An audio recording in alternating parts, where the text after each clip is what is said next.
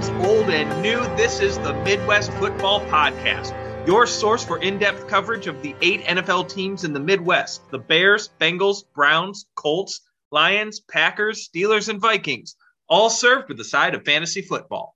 If you listened to our first episode last week, welcome back. We're so honored that you are choosing to spend some of your week with us once again. If this is your first time listening, you picked a great time to join us, and we hope you listen and enjoy our show for many episodes to come. I'm Joe Smith, coming to you from the heart of the Great Lakes. I'm here with my partner, Brian Rosenquist, who's ready and eager to talk about some of the things NFL talent evaluators look for when constructing teams. Brian? Greetings, Midwestlanders and friends. Uh, this is Brian Rosenquist coming from the Dog Pound in San Diego or San Antonio. Sorry, I got my two dogs here. One of them you might be able to hear drinking in the background. Uh, happy week for her. She just got her Kona shame off, which she was saddled with two of the first three weeks that I moved here, which was in the last month. Well, that's I'm so happy for uh, for your dog to be able to finally be recovering from the dog park injury. Yeah. Um, Thanks. Before we get it to this week's topics, uh, we do want to thank Raymond for our intro and outro music, which he consented to let us use. We used parts of Raymond's song Running Home from his debut album Call to Me. The entire album is available on Spotify, iTunes, Apple Music, and wherever digital music is sold. We also want to thank Chris Brandley. He did the graphic design work for our logos, which was a lot because amazingly, pretty much none of the major social media sites have the same size requirements for images. They look great, and we're very thankful to you. If you like our show, please spread the word. Brian and I have been really happy with the response to episode one, and we only plan on getting better as we continue to work together on this pod. We did get our first piece of uh, listener mail from an old friend of mine. If you want to sound off too, send an email to Midwest Football Podcast at gmail.com. That was Midwest Football Podcast at gmail.com. Seth had given a lot of praise, which I'm not going to read because it kind of makes me blush. You know, it's one of our one of my oldest friends, but he did have some good ideas for some segments like he was thinking things like top 10 lists or the 32 best uniform get up, you know, like a bracket or something like that. Things to get you guys, our listeners, talking and able to uh, comment and help us with the show content. Brian, what do you think of some of these ideas? I love it. It's a great idea. And um, I think we will work a lot of these ideas into our shows, especially in the dead of summer. Uh, in the short term, we got a lot of draft coverage to talk about the next two weeks leading up to the draft, reacting to the draft, and then kind of judging the off seasons as a whole for our eight teams. And then, uh, you know, Seth's ideas might start rolling out into the podcast as well as many other ideas that you guys might have. Maybe someone wants to comment on uh, the Chargers or something. We don't know. If you want to sound off too, send an email to Midwest Football Podcast at gmail.com and we might read it and respond on the show actually we probably will respond to everyone who isn't a jerk at least until we get our numbers up. Well said. What was that? Well said. Sorry. Brian we decided in our pre-production meeting this week that we're going to talk draft prep by first examining ways to scout players and build teams that have been successful. We want to look for patterns and figure out what's worked in the past both in and outside of the midwest not to be too obvious, but there's no more crucial position to get right in the contemporary NFL game than the QB. Brian, why do so many teams get the QB wrong?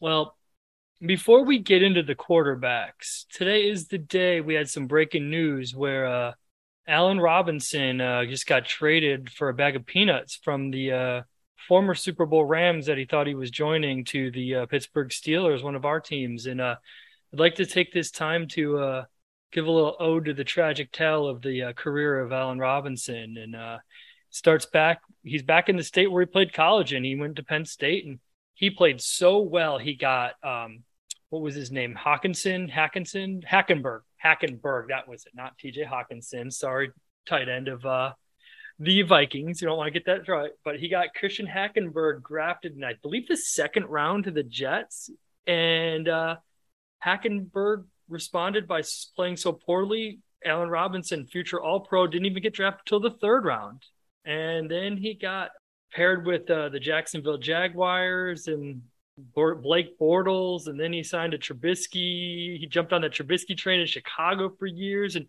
a lot of people start thinking he might be the greatest receiver ever to play, and he's never had a better than bottom three quarterback in the NFL. And people were excited. He got to go to the Rams, the Super Bowl champion Rams, big arm.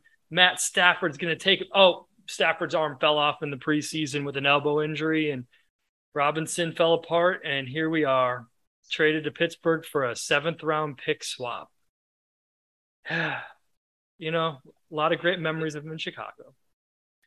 Allen Robinson has had, well, he's seemed to alternate good and bad years historically, um, based on what's around him and uh, whether the quarterback, whatever bad quarterback was playing with him, was feeling his oats that week. But um, he's had a couple bad years in a row. Of course, everybody that you've ever heard of had a bad year in LA last year. But um, it hasn't been great for a while for Allen Robinson.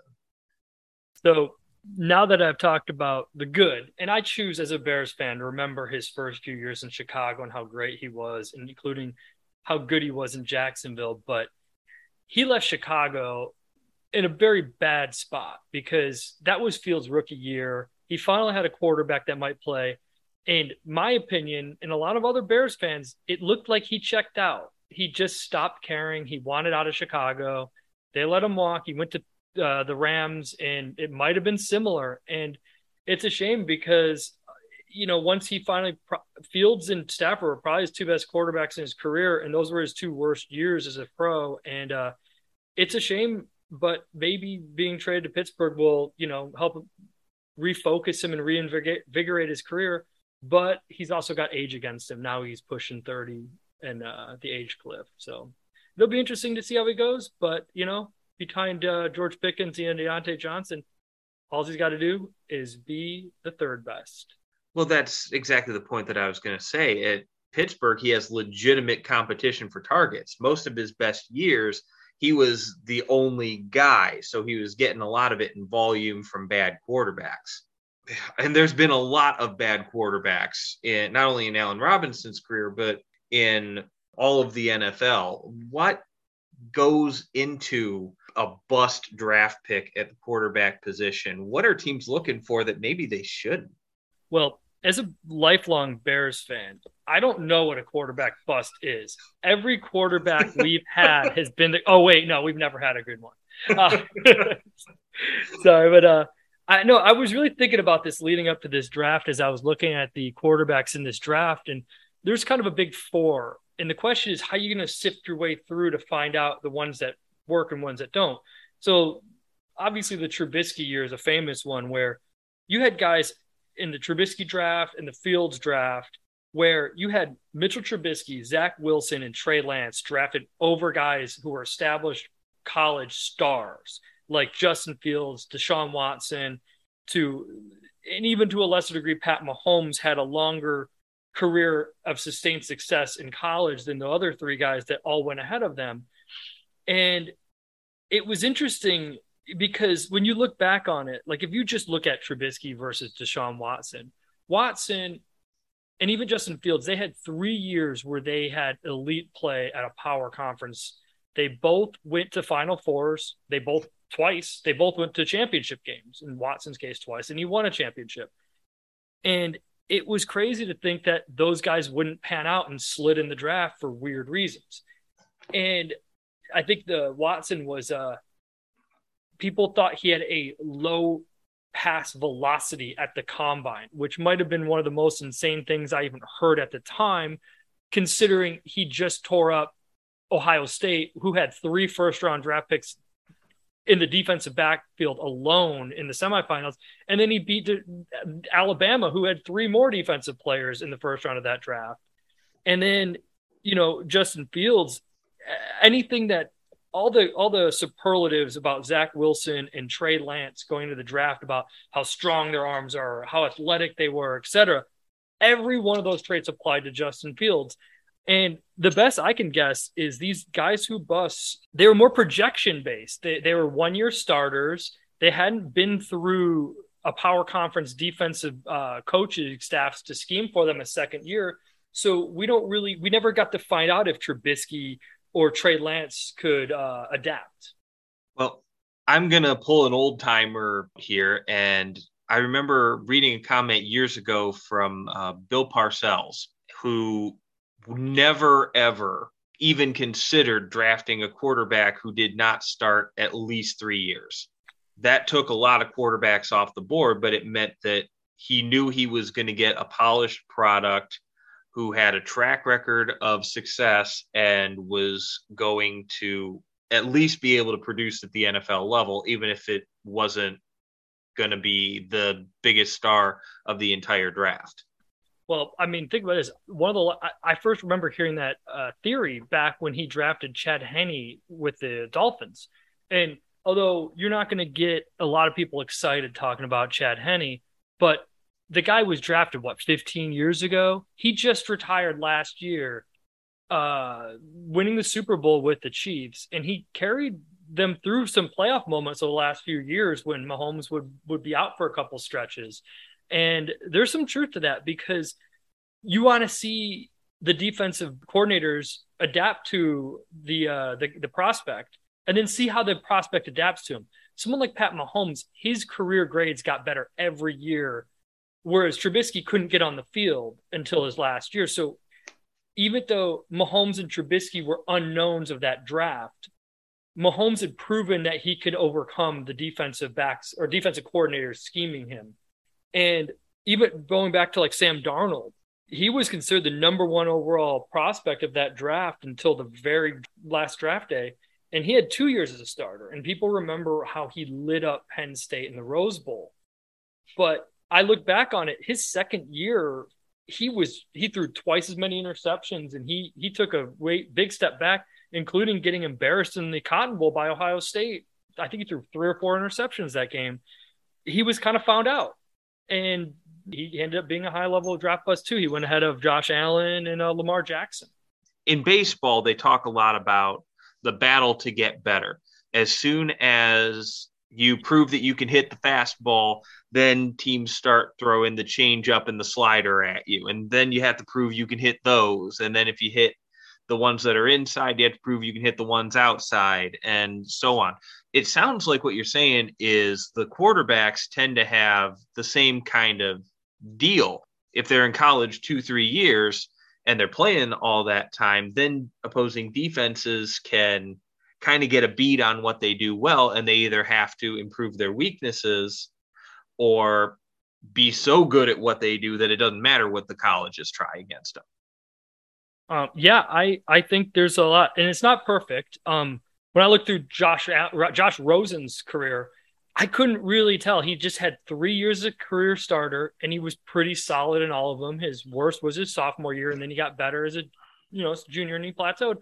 He was a weird bust. I couldn't quite explain it, but there are anomalies, everything. But for the most part, when you look back on the last five years draft class, you can kind of tell. And honestly, I'm gonna I'm gonna deep dive a little bit onto the uh, comical side on that draft class with Darnold and Rosen because one thing that going into this year's draft class, it surprise it, it intrigues me is sometimes a prospect just goes from a marginal first round draft pick to number one overall, and we've seen that twice in the last five years. Last year, Travon Walker, he wasn't even considered a first round draft pick or was borderline, and then he vaulted all the way up to number one overall because of the combine.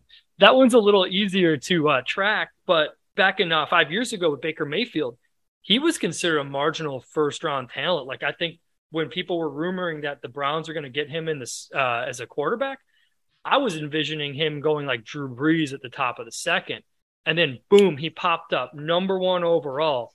And the debate was if you want a quarterback, you're taking Darnold. If you want the best player in the draft, you're taking Saquon Barkley. The Browns had the number one and the four pick of that draft, and I remember making the joke in the time that the Browns GM must have only watched Ohio State games because that was the year Baker Mayfield beat Ohio State on the road and danced on the O, which is even funnier that the Browns drafted him because I think a lot of overlap between Buckeyes and Browns fans out there.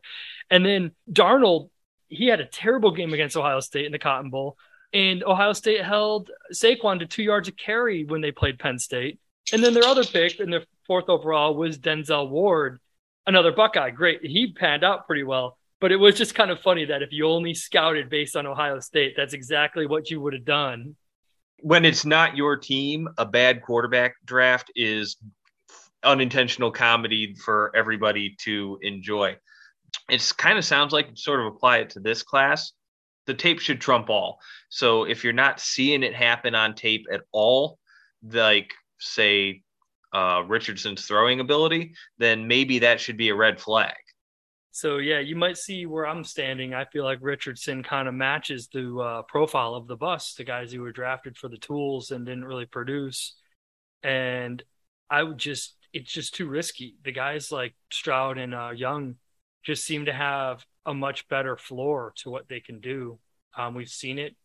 Um, great, great uh, article on PFF to check out. It's on the stable metrics, and Stroud and uh, Young really stand out. They're way above and beyond everybody else in this draft class, and that's why they were one A and one B.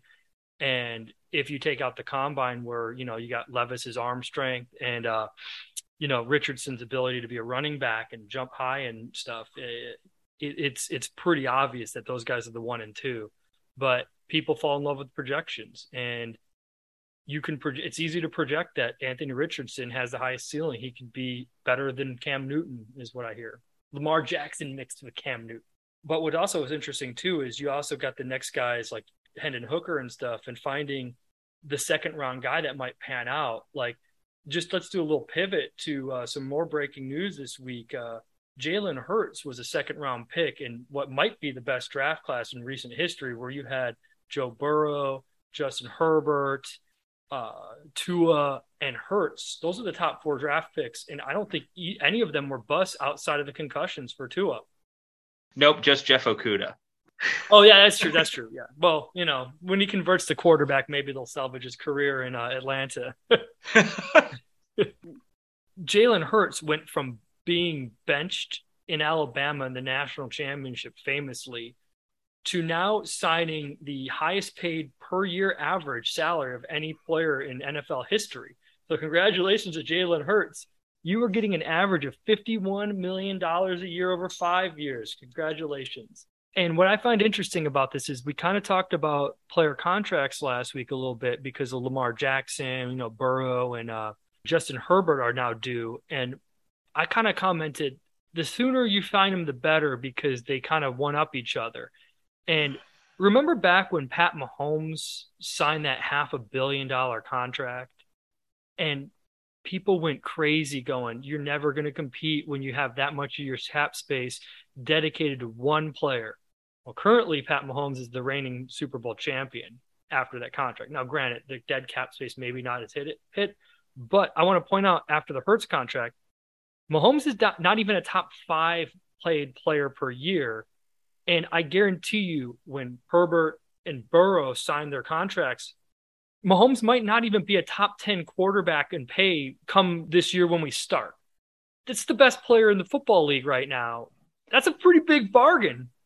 So pays to pay your guys, lock them down. That's true, but we are also seeing teams getting a whole lot better at massaging that cap. Um, Spotrac is a website that is the industry standard for keeping track of salary cap and cap hits and all that stuff. They do a lot of great work. That's where a lot of media journalists go for that kind of information. And what you see are wildly differing cap hits based on the technicalities of the contract structure that even I don't understand. So last year, Patrick Mahomes became the first quarterback ever in the history of the NFL to win the Super Bowl with a cap hit over $32 million. But within three, four, or five years, that cap hit's going to go up to 50, 60 million dollars and then come right back down. So that you're seeing a lot more of that is is cap hits that'll spike wildly for a year or two, uh, which pretty much means that it's a contract up until that time and then they renegotiate in such a way to massage that cap hit over a longer period of time or they just up and cut them take the dead cap hit and be done with it i'm just thinking about how the saints have basically gone from uh being 50 million over the cap coming into every offseason to signing big name free agents by the time uh, the draft hit. and I don't know how they work it. I'm not a GM or a cap guy, but those guys earn their money. I'll tell you that, especially in New Orleans. Every team has it might be the general manager, especially if the general manager is not the main player chooser, but everybody's got the guy whose only job is to massage the cap. Usually they're also the team's lead negotiator. And yeah, you are right. Those guys are the reason that teams can pay people and stay up top all the time. But it's even easier than massaging the cap if you just have a high performing quarterback on a rookie contract. And that's why a lot of the draft conversation you're going to have is about the big, big four con- rookies because right now you have like guys like Joe Burrow and, and Justin Fields performing really well and they're getting paid or not getting paid yet, but you can put a really good team around them. And do you remember how many teams have won the Super Bowl with a rookie contract quarterback? I think even technically Mahomes, his cap hit was still on the rookie contract this year. It might have been a year beyond it, but I think it was still kind of low. No.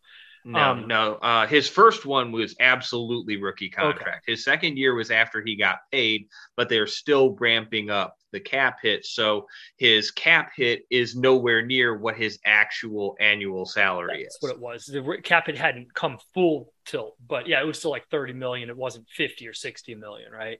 And then, like, right. you know, a lot of people in Seattle think that, um, you know, their Super Bowl runs ended when they paid Russell Wilson, you know, because they won the Super Bowl and went to the Super Bowl with him on a rookie contract. And I believe if you look back on it, if you add in Mahomes now, it, most of the Super Bowls have been won by Brady or Brady, Peyton Manning, or a rookie contract quarterback in the last 20 years.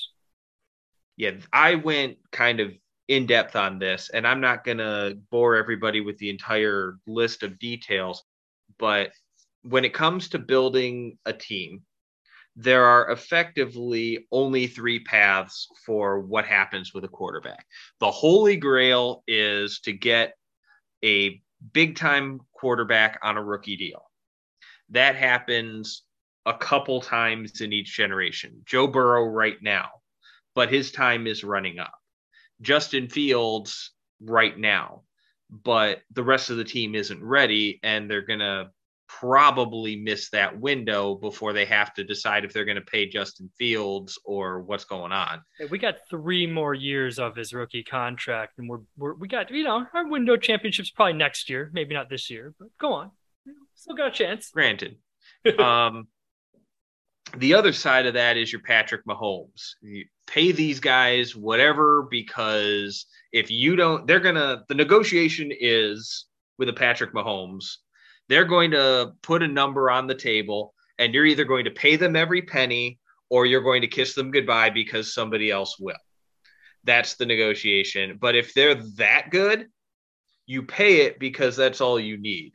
I you go back to your Peyton Mannings, your Tom Brady's, today you're Patrick Mahomes. Basically, if you get them just enough offensive line to keep them upright and one receiver that can consistently beat single coverage, you're going to be a top 10 offense. That's all you need. Everybody else can be replacement level. And you can even say like Drew Brees had a he might have been really paid. He always maxed out. He didn't take that Brady discount, but they had that one draft class with Kamara and Marshon Lattimore where they had this second run at the end of Drew Brees' career where they didn't win a Super Bowl, but if you go back year by year, they had weird, tragic losses in the playoffs, and any Saints fan could rattle them off. I can't, but I mean that they probably could have won one of those. You know, they could have stolen one of those. You know, because if you have a quarterback who's that elite, now you just need to hit on a couple rookies. Because if you can't hit on one quarterback on a rookie contract, you got to hit on multiple players in a rookie contract, and you know you could see it. I mean, even like with Mahomes, the power of him, they traded Tyreek Hill, and you wouldn't want to start any of those receivers in fantasy last year, and their offense was better.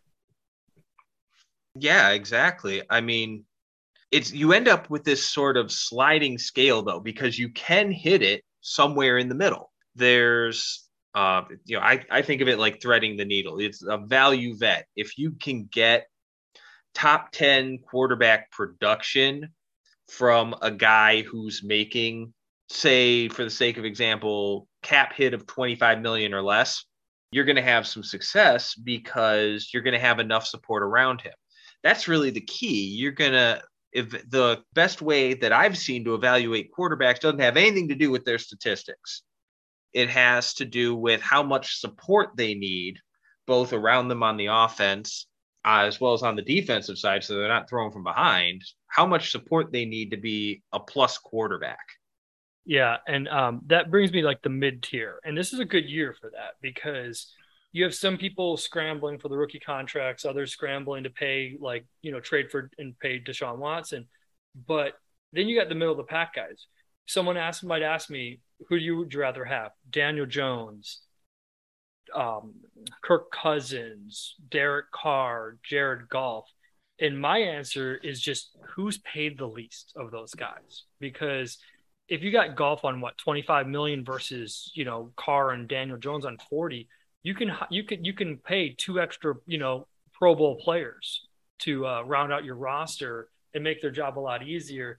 And I, I just don't think that the difference between those guys is enough to justify paying. It, it, you're not going to get to the Super Bowl. You can. We've seen it with Goff, another rookie contract guy, and um, that's why I think that the, the Lions this year are in good shape because guys like Geno Smith and Goff are still on reasonable mid-market contracts compared to the the Matt Staffords and and Dak Prescott's and Daniel Jones. That Daniel Jones contract is gonna send shockwaves through the NFL because there's probably 25 starting quarterbacks that are gonna turn around, point to that deal, and go, "I'm better than Daniel Jones." So if he's 40 million then I'm 45 at least. And Daniel Jones is another one of those fascinating guys that he vaulted to the top of his draft class, and he was a, one of those borderline first round picks. He ended up going top six. He didn't even really pan out as a rookie, and he still got paid $40 million a year. And it just kind of goes to show how desperate teams are for quarterback plays, even if it's just competent. And the Daniel Jones truthers will point out, like Fields, he didn't have a receiving corps, but you're paying him $35 million more than Fields. So now you're not getting a DJ Moore. You're not getting a left tackle to help keep him upright and give him weapons. So where do you get the weapons if you're, you know, a Giants team that's trying to win with uh, Daniel Jones, who's a you know subpar quarterback play, but over average pay scale. Not to say he's overrated yeah, as a Lions fan, this is what absolutely terrifies me. We've got Jared Goff locked up for this year and next year.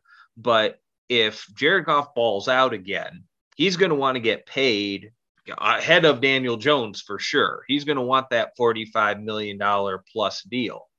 So, what is a championship window? A championship window is one of these three quarterbacks plus enough dudes that they can get that guy to play at a Super Bowl level.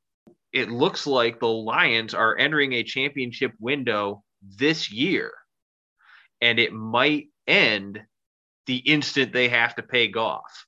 Which is crazy because it feels like the Giants or the Lions have been they've been on a great trajectory the last couple years, going from second overall pick to nine and eight, and I think they've had a lot of things going for them. But I especially I agree with you 100%, and I think we can talk about this next week when we go through what we want to see in a draft because there's a big question in Detroit is do you grab a rookie contract quarterback to take over for Goff with your two first round picks or not? We don't have time for that this week, but I think we can dive into that in, in immense detail next week. Goff is a really good he's a really good litmus test for what we're talking about. And I think your championship window for uh, Detroit's there. You have a really cheap wide receiver corps, and uh, your defense is coming around. You've got a great line, great running backs. To wrap this up with the what we're talking about quarterback strategies here, this I do want to say is a major change from historical team building, where if you go back 15 years or even less than that, the quarterback was usually the first building block as the one with the highest positional value. And that's fair. If you get a franchise guy, your championship window is his career, or at least his prime. but a lot of teams are seeing ways around getting a top two or three quarterback. And then it becomes you want to time your championship window so that it starts at about the quarterback's second year. Yep, and it's it's the case that in Chicago they made for uh, a lot of people were saying trade Justin Fields and draft a quarterback at number one overall because you're resetting your rookie contract back two years. My case against that is if you can't put together a championship team in the next two years in Chicago, that GM and coach is probably getting shown the door anyways. But you're absolutely right you got to build that offensive line and pass catchers, and then you airdrop that rookie quarterback into a position where he can succeed. Exactly. Um, figuring that if you're not going to have a top three quarterback, if you can, great. But if you're not going to have it, then that quarterback's going to need a lot of help, especially early in their career. And that's why teams have been running to the top of the draft to grab these quarterbacks on the hope that they can get one, you know, that's going to be a top three quarterback and on a rookie deal that's why we've got what we think is going to be a schmaz at the top for quarterbacks. We could have four quarterbacks go in the top six, seven, eight picks, but we can contrast that with other positions like teams have almost fled from running backs on draft day, especially in the first round. Would you like to elaborate on why that is?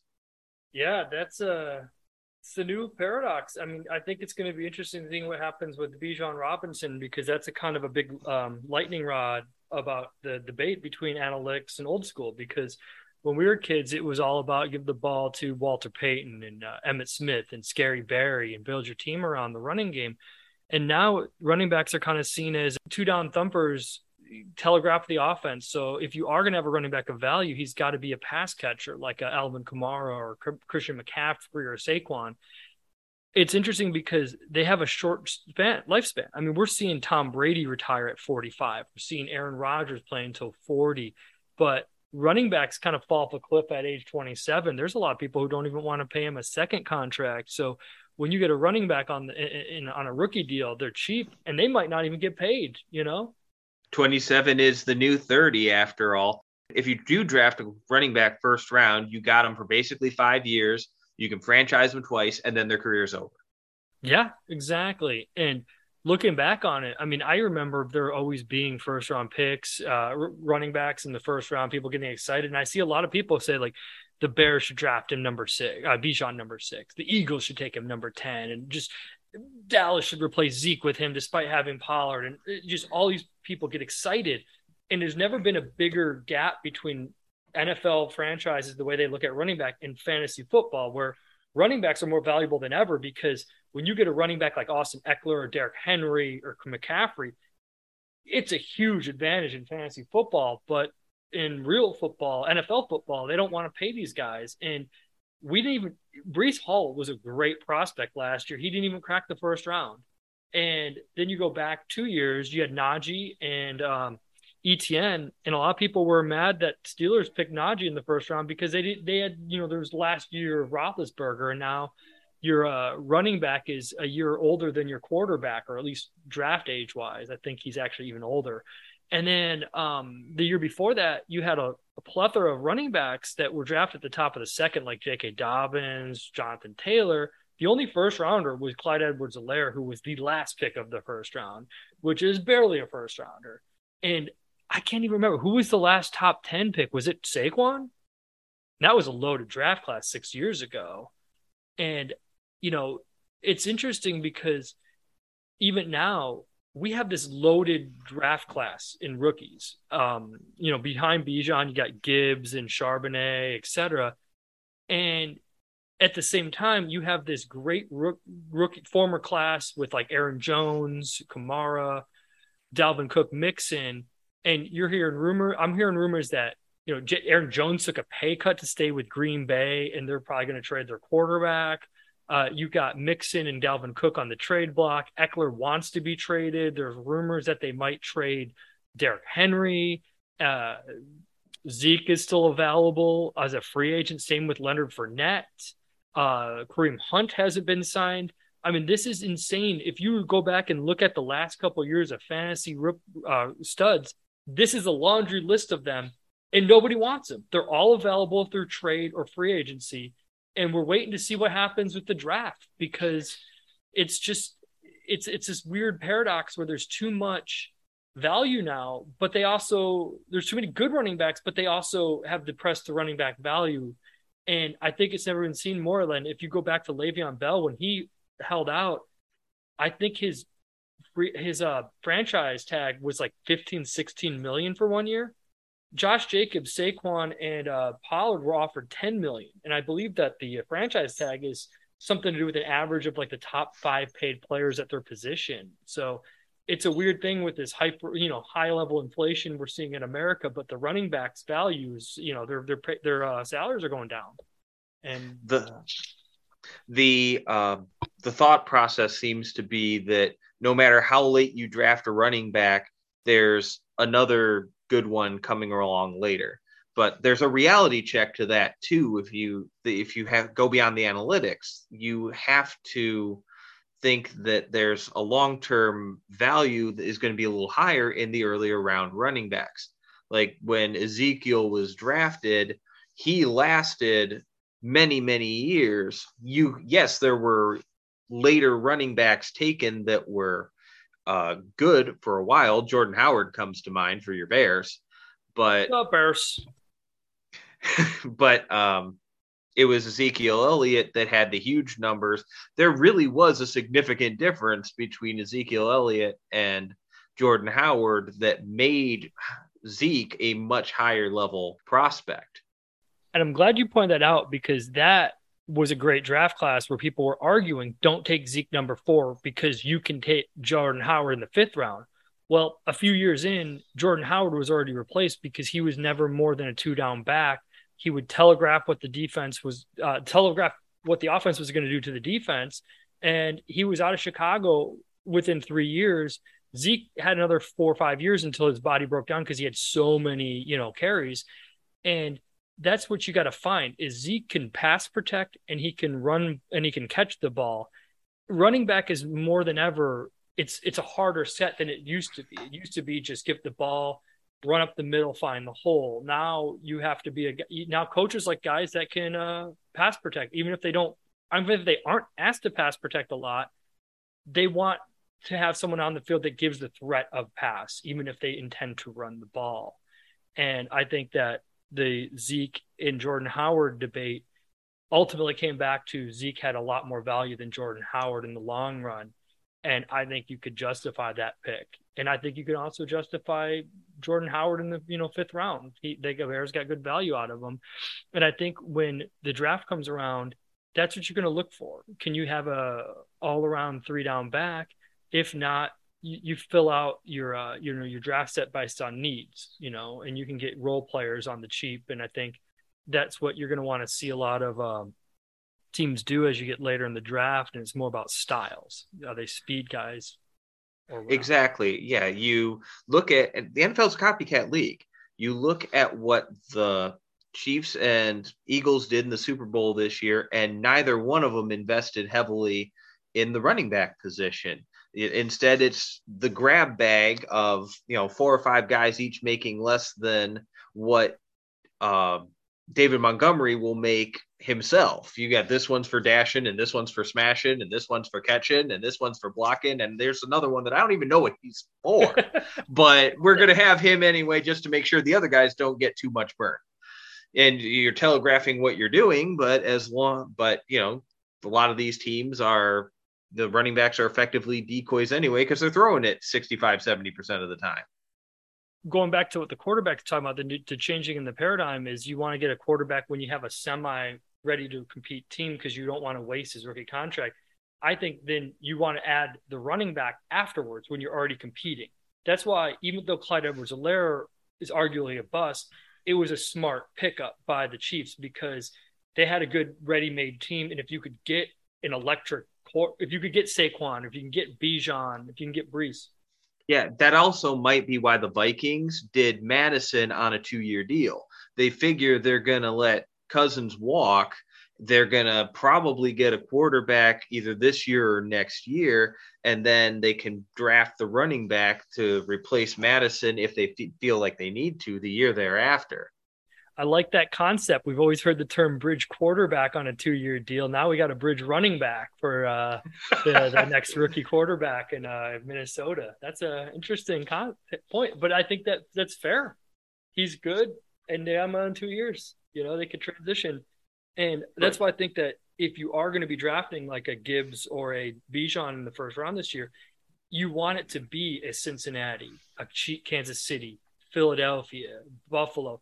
These teams are ready made to compete now, and supercharging the offense with a uh, running back could really take them to the next level. And I think that's where it's defensible to draft a quarter uh, running back high. And yeah, if it's going to be the piece that puts you over the top, there really aren't a whole lot of guys in the elite tier in this draft class. By all accounts, Bijan is one of them. So if you've got a running back that's one of the top five, 10 prospects, even though the analytics guys are saying the running back doesn't matter or doesn't matter much, it's all about the offensive line. That's the Bijan paradox. Mm-hmm. I mean, I've seen people say the blue chippers in the draft class are a couple quarterbacks, a couple defensive linemen, and Bijan Robinson. Well, every one of these people who says that has those two linemen and quarterbacks in the top five. But Bijan, they could have him eight. They could have him in the second round. We we don't know because the the the the, the positional value of the running backs has been so depressed lately, and I think it's overly depressed in my opinion. I, am right with you there. This is a topic that really tends to divide fans. The the fantasy football players especially want to have that dominant piece. The analytics guys are saying it doesn't matter at all, and you got a whole lot of people just standing on the sideline holding a picket fence sign and a torch saying, "Don't pay running backs." Don't pay running backs. When in reality, in football, the ultimate team sport, it's never really that simple. If you want to let us know your opinion, uh, email us at midwestfootballpodcast at gmail.com. We'd love to hear from you. But we're going to move to a different position that's rapidly changing how it's evaluated and viewed right now the wide receiver position. Historically, there have been some pretty frightening bust rates for first and second round receivers. Have teams, Brian, been looking at the wrong traits? Well, yes, and also not yes. I uh, that was a weird sentence. It sounded better in my head before I started talking. but in my opinion, there everyone's trying to find the next Megatron or DeAndre Hopkins, where it's the six four guy with a four three forty that can do everything, like Larry Fitzgerald, contested catch guys. They love the highlight catches. Oh, look how look at that touchdown catch with the defensive back draped over him. Yeah, Odell Beckham Jr. has basically made a career off of one spectacular catch. Still one of the most famous quarter or run uh, receivers in the league because all the kids watched him make that one-handed catch. I believe it was on Monday night, and people still have him as one of the best receivers in the league, even though he didn't even play last year. So that is it, it's that contested catch highlight reel ESPN Sports Center top ten that people want. They go out of their way to go after these guys what I find interesting is you're kind of the last couple years you're kind of seeing a higher hit rate because for all the busts that the New England Patriots have drafted under Bill Belichick, I hate to give him props because a lot of people don't like him. Learning how to pick a undersized, quick, shifty guy and stick him in the slot like Wes Welker and Danny Amendola has really changed the way some people are thinking about it. People are starting to realize. Yeah, Julian Edelman.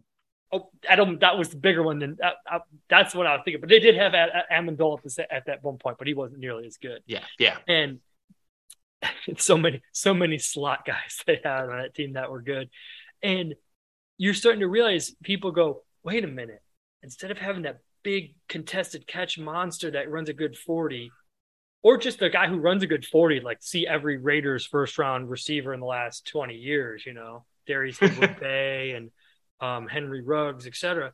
Um, you know, I swear the only line on the Raiders scouting report during the last few years of Al Davis was fast, really fast, or speedy.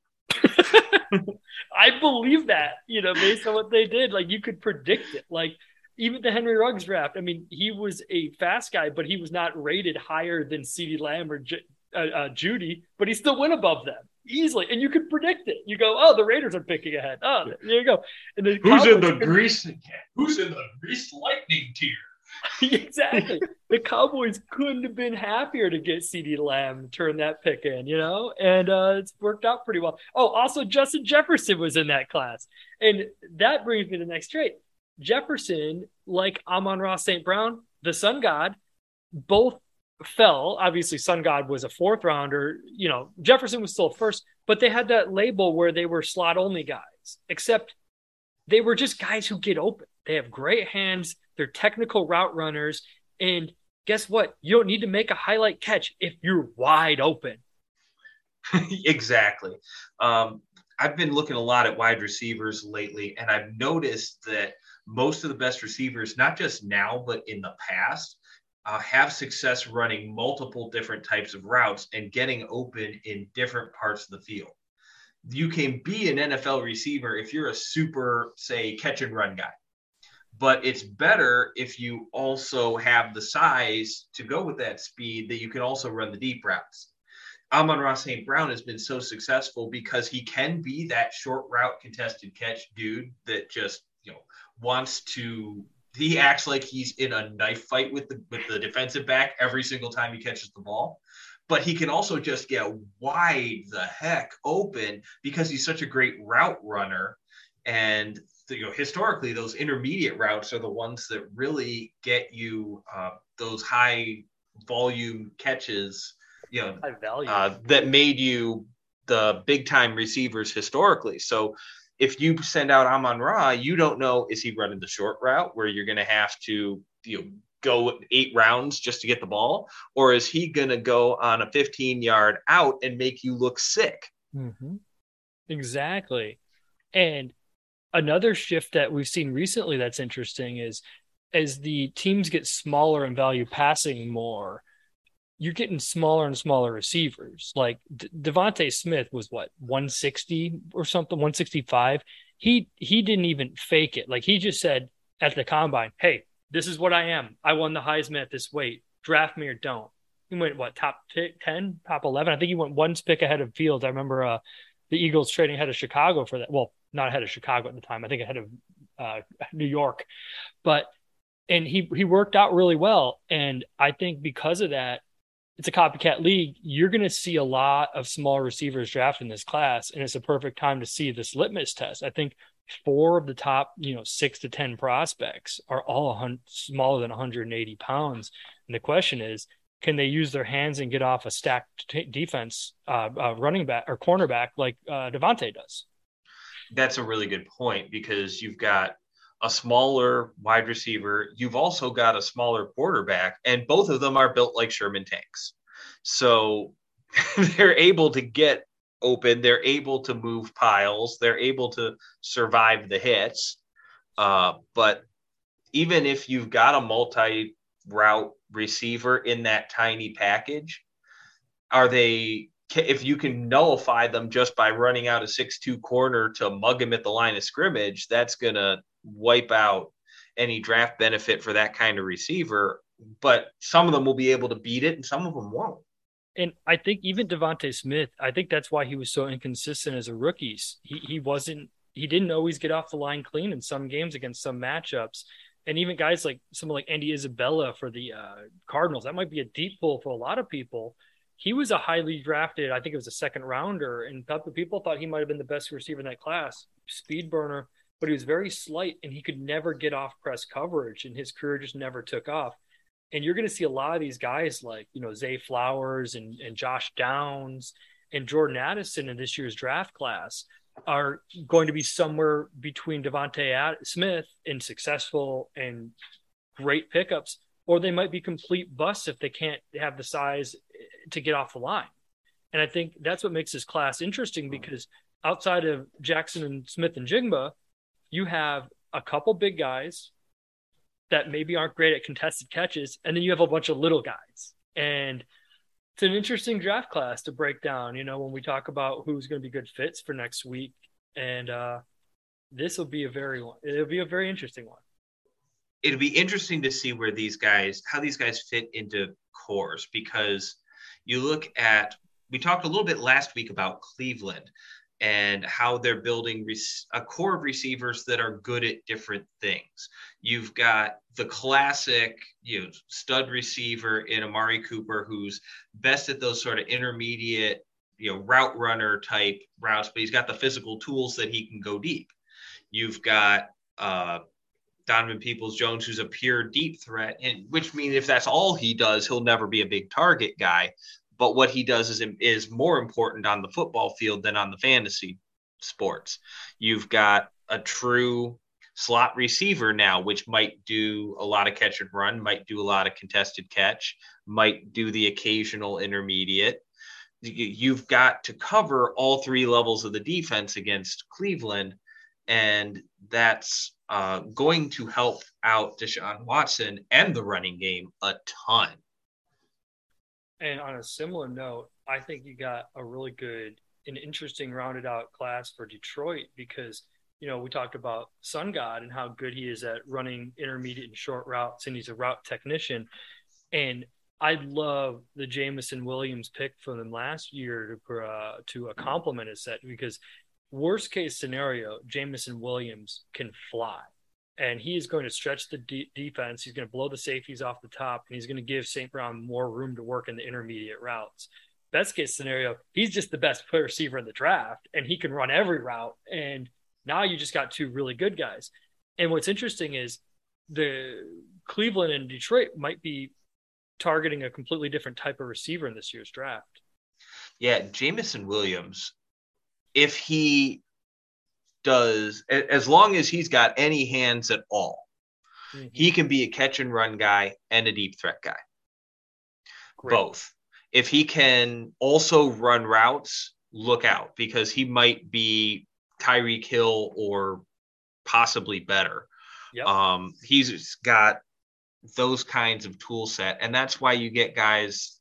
The secondary support receivers are guys like Josh Reynolds, who is that intermediate guy with the speed to go deep. That's exactly the kind of third receiver they want. It's also why they could move on from uh, TJ Hockenson because he was a slot type, catch type tight end who's going to do the contested catches in the short and some of the intermediate stuff as a secondary.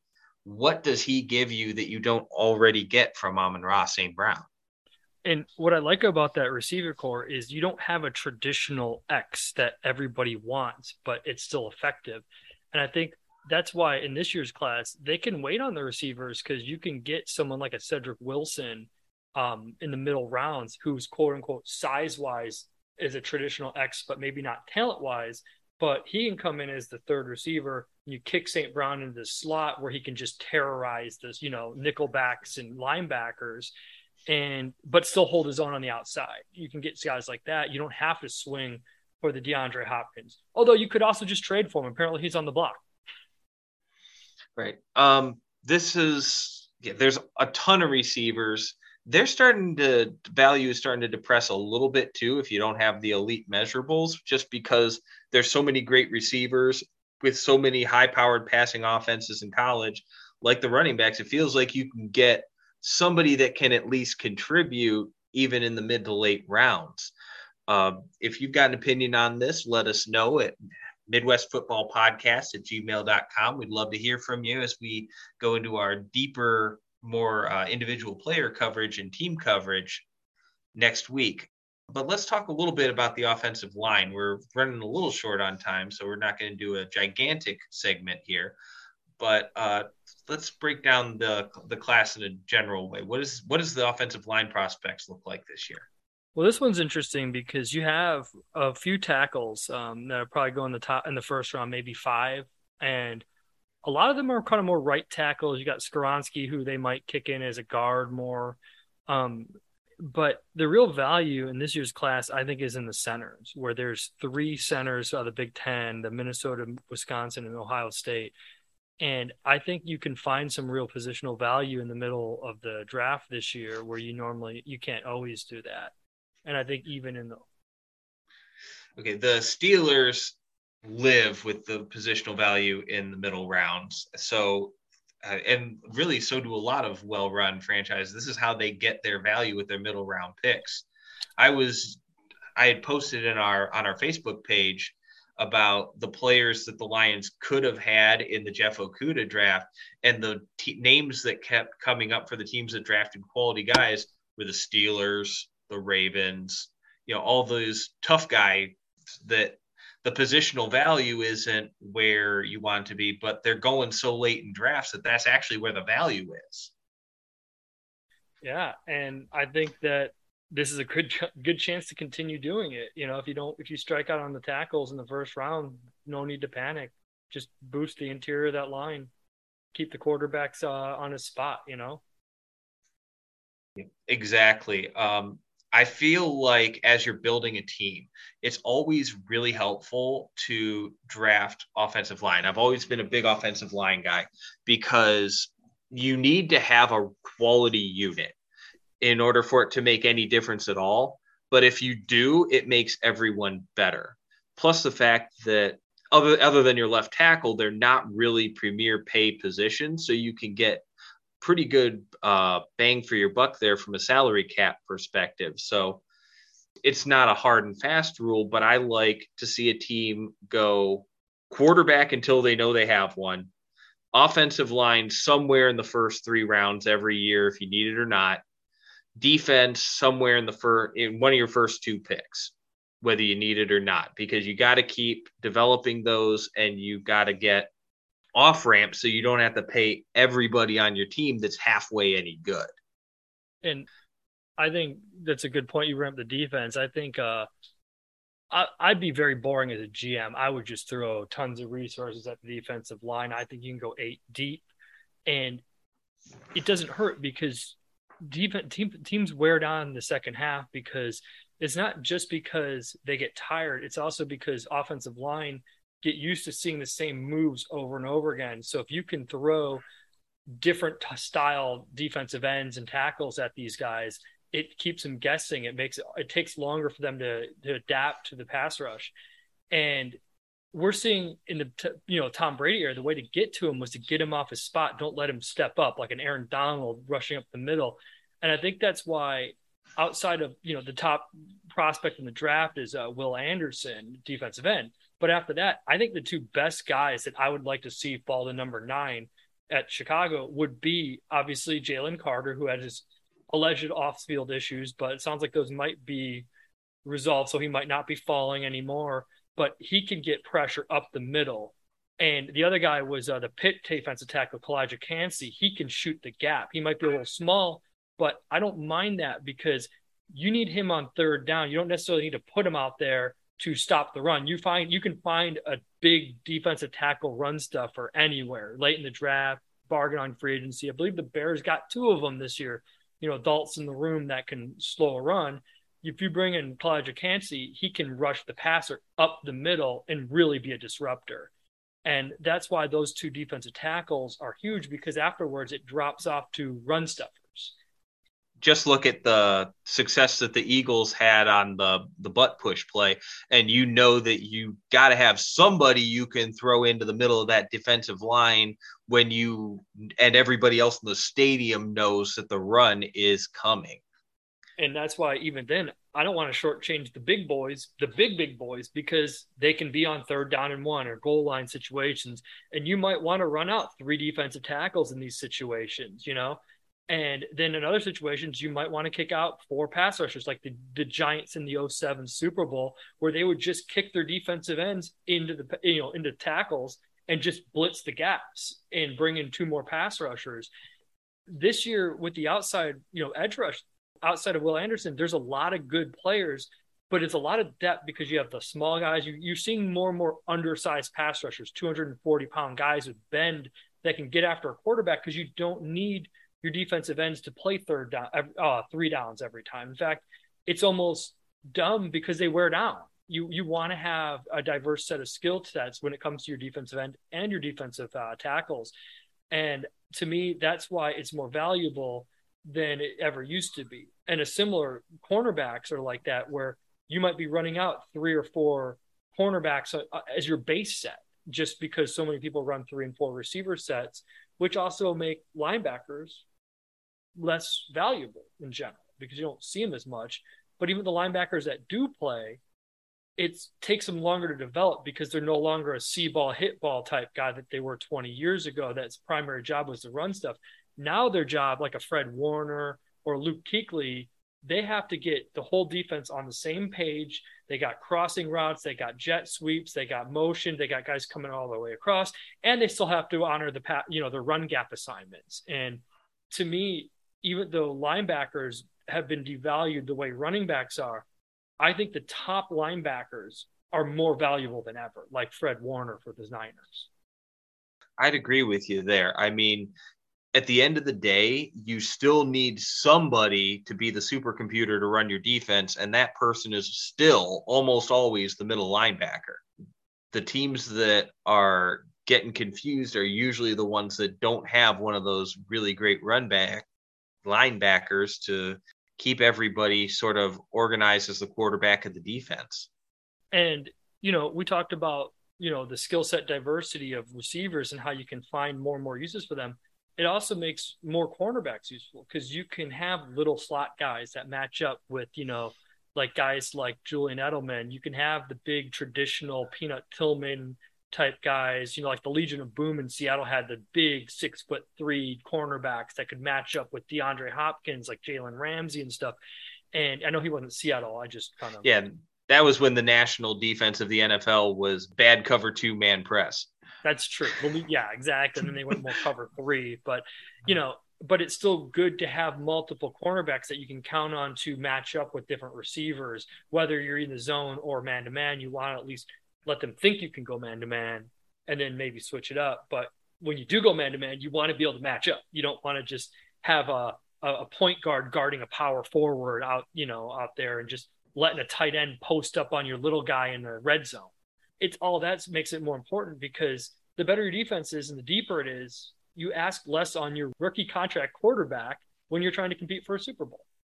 Right. The nice thing about the defensive line is they're usually ready to contribute, if not right away, then by the end of their first year. So they match up nicely with the uh, championship window that a team is trying to develop. A cornerback or a the, one of those supercomputer linebackers, they're going to need some time because they're going to have to figure out how to read a route tree and they have to have the physical tools to be able to do everything that they need, the mental tools to be able to not single handedly get called for 17 pass interferences in a row or be the guy that's chasing the play five steps behind. But yeah, the defense is a hugely important part of the puzzle because if you've got a bad defense, then you better be a top three to five offense or you have no chance when you start playing the big boys in the playoffs. Hey, let's be honest though.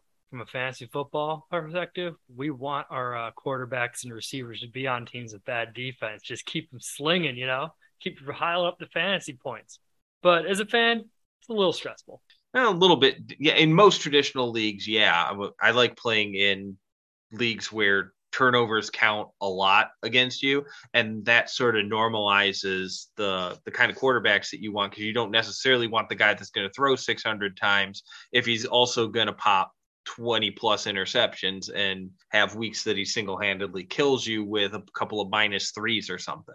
We're going to have to leave our draft coverage there for this week, though, and head to the locker room until episode three. Thank you again for all of our listeners. Uh, we really appreciate all of you.